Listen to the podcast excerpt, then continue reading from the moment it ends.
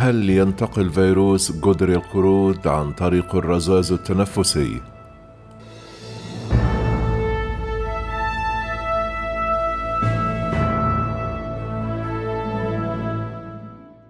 رفض مسؤولون في مركز السيطرة على الأمراض والوقاية منها يوم الجمعة فكرة أن فيروس جدر القرود يمكن أن ينتشر عن طريق الهواء. قائلين أن الفيروس ينتقل عادة من خلال الاتصال الجسدي مع الجروح أو المواد الملوثة من المريض. قالوا إن الفيروس قد ينتقل أيضا عن طريق الرذاذ التنفسي الذي يطرده مريض مصاب ويتلامس جسديا مع شخص آخر لكنها لا تستطيع البقاء في الهواء لمسافات طويلة. لم يختلف رأي الخبراء في مجال انتقال الفيروسات عن طريق الجو لكن البعض قالوا أن الوكالة لم تفكر بشكل كامل في احتمال استنشاق قطرات الجهاز التنفسي كبيرة كانت أم صغيرة على مسافة أقصر من المريض. قالت منظمة الصحة العالمية والعديد من الخبراء أنه بينما يبدو أن الانتقال الجوي قصير المدى لجدر القرود غير شائع، إلا أنه ممكن ويستدعي اتخاذ الاحتياطيات. كما تدرج بريطانيا جدر القرود في قائمتها للأمراض المعدية شديدة الخطورة التي يمكن أن تنتشر عن طريق الهواء قال لينسي مار الخبير في الفيروسات المحمولة جوا في جامعة فرجينيا تك قد لا يكون انتقال العدوى عن طريق الجو هو الطريق السائد للانتقال ولا يكون فعالا للغاية لكنه لا يزال من الممكن حدوثه كما أضاف أعتقد أن منظمة الصحة العالمية على حق. أما رسالة مراكز السيطرة على الأمراض والوقاية منها فهي مضللة. قال مسؤول مركز السيطرة على الأمراض والوقاية منها في مؤتمر صحفي إن تفشي مرض جدر الكروت في الولايات المتحدة قد تضخم إلى 45 حالة في 15 ولاية ومنها منطقة كولومبيا. كما ارتفع عدد الإصابات إلى 1500 حالة لا تزال قيد التحقيق. تاريخيا أبلغ الأشخاص المصابون بجدر القرود عن أعراض تشبه أعراض الإنفلونزا قبل ظهور الطفح الجلدي المميز. قالت الدكتورة روشيل ولينسكي مديرة الوكالة إن بعض المرضى أصيبوا بالطفح الجلدي أولا وبعضهم لم تظهر عليهم هذه الأعراض على الإطلاق. قالت أنه لم يتم تسجيل أي وفيات حتى الآن في التفشي الحالي. تعتبر الأسئلة حول انتقال فيروس جدر القرود المحمولة جوا مهما لأن الإجابات بدورها ستؤثر على التوصيات الخاصة بالتهوية والتدابير الوقائية الأخرى في حالة استمرار تفشي المرض. قال مركز السيطرة على الأمراض يوم الخميس أن جدر القرود ليس من المعروف أنه باق في الهواء ولا ينتقل خلال فترات قصيرة. وجاء البيان بعد مقال نشرته صحيفة نيويورك تايمز يوم الثلاثاء وصف فيه العلماء الشكوك بشأن انتقال الفيروس.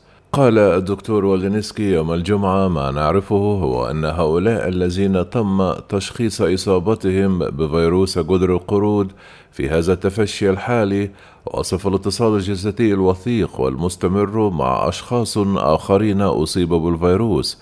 هذا يتوافق مع ما رأيناه في حالات التفشي السابقة وما نعرفه من عقود عن دراسة هذا الفيروس والفيروسات ذات الصلة الوثيقة به. لكن خبراء آخرين قالوا إن جدر القرود لم يدرس جيدا كما تم الإبلاغ عن نوبات انتقال محمولة جوا لفيروس الجدري المرتبط ارتباطا وثيقا. قال علماء في مؤتمر لمنظمة الصحة العالمية عقد مؤخرا أنه في تفشي مرض جدر القرود عام 2017 في نيجيريا حدثت عدوى في عاملين في مجال الرعاية الصحية لم يكن لهم اتصال مباشر بالمرضى. أقر مسؤولون في مراكز السيطرة على الأمراض والوقاية منها في حالة التفشي الحالي بأنهم لا يعرفون متى أو كيف أصيبوا بالفيروس قال الدكتور دونالد ميلتون الخبير في انتقال الفيروسات المحمولة جوا في جامعة ميرلاند أن الوكالة محقة في طمأنة الجمهور بأن تفشي المرض لا يمثل تهديدا لمعظم الناس لأن جدر القرود ليس معديا مثل فيروس كورونا. قال الدكتور ميلتون أنه من غير المرجح أن يشكل انتقال العدوى عن طريق الهواء خطرا على أي شخص بخلاف مقدمي الرعاية المباشرين. لكنه أيضا حذر من أن إنكار الاحتمالية تماما هو الطريقة الخاطئة للقيام بذلك. قال الدكتور ميلتون وخبراء آخرون أنه عندما يوجد فيروس في اللعاب أو في الجهاز التنفسي كما ثبت أن جدر القرود يمكنه طرده في قطرات الجهاز التنفسي عند التحدث أو الغناء أو السعال أو العطس قد تكون القطرات ثقيلة وتسقط بسرعة على الأشياء أو الأشخاص أو قد تكون صغيرة وخفيفة وتبقى في الهواء لفترات ومسافات طويلة. يعتمد تقييم مراكز السيطرة على الأمراض والوقاية منها جزئيا على ما إذا كان الفيروس موجودا فقط في قطرات كبيرة أو أيضا قطرات صغيرة جدا تسمى بالهباء الجوي. اندلع نقاش مماثل في بداية جائحة الفيروس التاجي عندما ركزت الوكالة ومنظمة الصحة العالمية على القطيرات الكبيرة كطريق رئيسي للانتقال لكن تبين أن الهواء الجوي كان المحرك الرئيسي. قالت ليدا مورواسكو خبيرة جودة الهواء في جامعة كوينزلاند للتكنولوجيا في أستراليا أن الفيروس يمكن أن يوجد في جزيئات الجهاز التنفسي بأي حجم. وليست فقط القطرات الكبيرة. كتبت في رسالة بالبريد الإلكتروني من وجهة نظري لا يوجد أساس للقول بأن الفيروس ينتقل فقط عن طريق قطرات كبيرة ولا يمثل خطر الإصابة إلا على مسافات قريبة. كما صرحت بأنه من المستحيل التمييز بين ما إذا كان الفيروس قد انتقل عن طريق اللمس أو رذاذ القطرات الكبيرة أو استنشاق الهباء الجوي.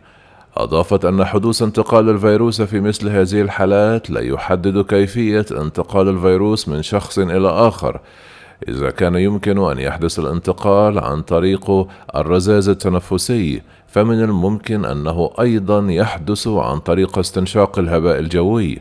كما قالت الخبيرة يبدو أن مركز مكافحة الأمراض والوقاية منها لا زال عالقا في المصطلحات القديمة.